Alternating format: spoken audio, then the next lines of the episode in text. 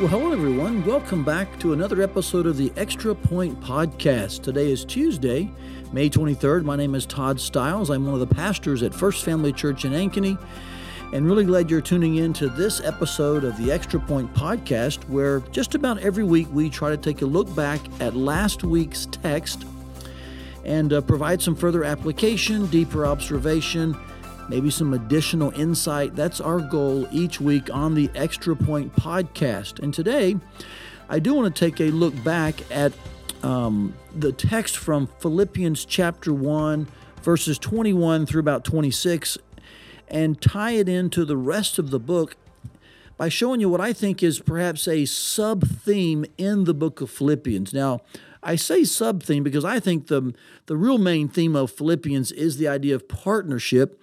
As I've taught you, the book is technically a missionary update from Paul to his initial and probably best supporting church. He deeply loves them. He finds great joy in their relationship. He's very grateful to them. All those things are seen in the book.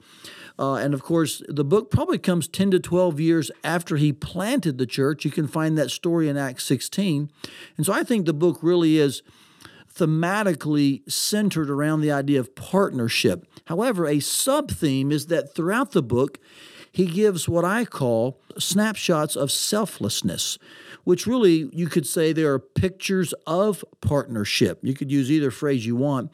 In fact, last week I think I even mentioned that the uh, Paul is beginning in chapter 1 with himself as perhaps a snapshot of selflessness, especially in verses 20 1 through about 26, where he says it's necessary that he remain for their joy and progress in the faith.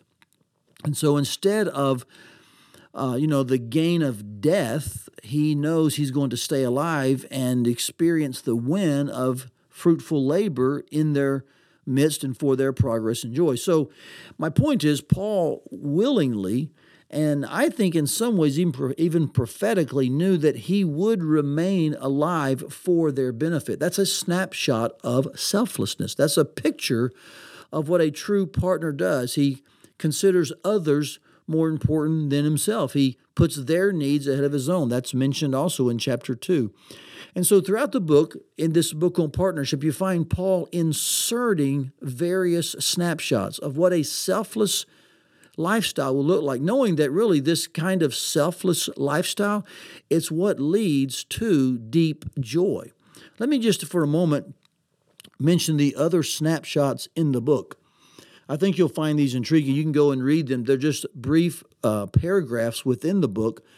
But again, they are snapshots of a, a selfless moment, of a selfless lifestyle of someone who is thinking of others before they think of themselves.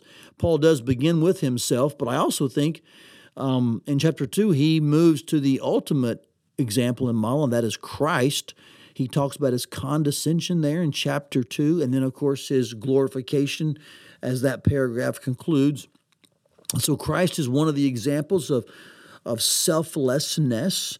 He also mentions the uh, partner that he has in Timothy. And he says this beautiful thing about Timothy that he has no one else who thinks like him about those Philippians like Timothy. I mean, what a compliment uh, that Timothy is a real trusted partner. Of course, you know, Timothy did travel with Paul and uh, was a sharer in much of his ministry. And so uh, he remained at Ephesus later. But Timothy's a, a protege, no doubt. And Paul uses his life as a snapshot of what it looks like to be selfless and serve in that way. He also mentions Epaphroditus within this book, another snapshot. He says about Epaphroditus that he risked his life for the sake of the gospel. And of course, he's referring here not only to his travels to and from Philippi, but to the sickness he contracted, to the illness he got in the middle of these travels and because of his work.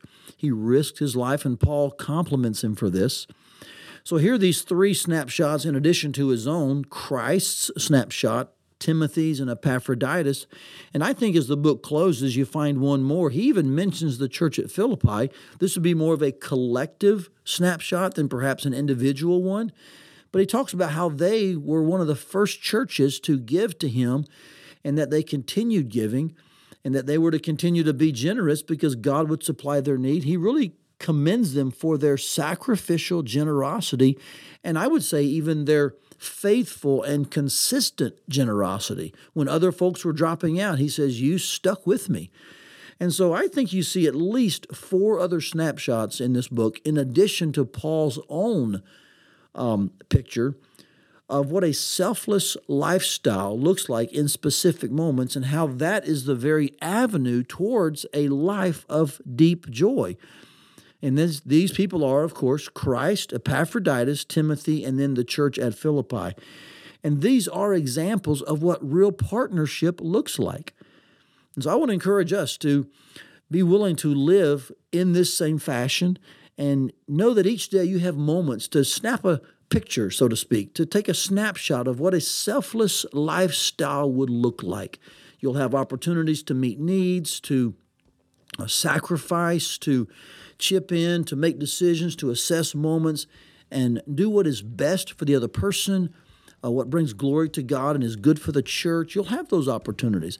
And in those opportunities of selfless action, of sacrificial behavior, you will begin to experience the deep joy that's referenced in the book of Philippians. I hope that helps you understand more about the book as a whole, not only its theme of partnership, but its sub theme of selflessness.